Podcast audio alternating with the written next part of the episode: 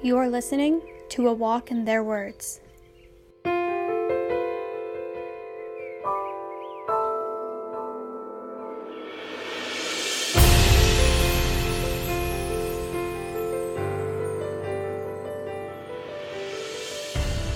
This is Haneen.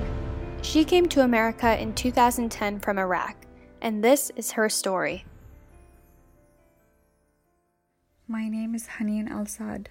I am Palestinian, but I was born in Iraq.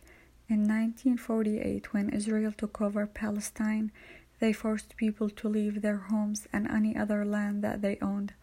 My grandparents were among those people who had to lose their homes and had to leave Palestine to Iraq. My parents were born in Iraq and raised our family there. Because of the bad conditions in Iraq, my family moved to a refugee camp in 2007. It's on the border between Iraq and Syria. I lived there for three years. Life was very hard. It's a desert, only tents, no houses. When it rained, it floated. In the summer, it was scorching hot. In winter, it was freezing cold.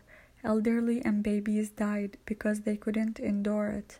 Since the tents were made up of cloth, they would catch on fire quickly and easily, and as soon as one catches on fire, the whole line of tents go down with it too. I lived under very hard conditions that I never experienced before. On May 2010, my family and I arrived to Utica, the city that loves refugees. The center was the resettlement agency who helped us when we first arrived. They had a lot of a great staff who worked there, and all of them were very happy and willing to help the newcomers. Through, the, through my whole life, I have never had a citizenship. Even though I'm Palestinian, I don't have a Palestinian citizenship because I wasn't born in Palestine, and I don't have an Iraqi citizenship because I wasn't Iraqi. We were not allowed to have one. Citizenship is very important in a person's identity. Without it, it's like part of your identity is missing. I always dreamed to have a citizenship, to travel and do things that regular people do. And fortunately, my dream came true when I came to the States and I finally became citizen on July 23rd of 2015. The date I became citizen is very important to me Maybe it's more important than my birthday, because on this date I felt that I was born just now. The center provided us with a lot of resources and helped us to adjust to the new environment because it's very difficult to start a new life in a complete different country that is very different from your own in everything in terms of language, culture, and lifestyle. After living in, in the United States, I can't imagine my life living somewhere else. I achieved most of my dreams, and my main one was graduating from college, and I just did. I graduated last month. I got my bachelor's degree in interdisciplinary studies, and my focus is in diversity, human rights, migration studies, and also social work.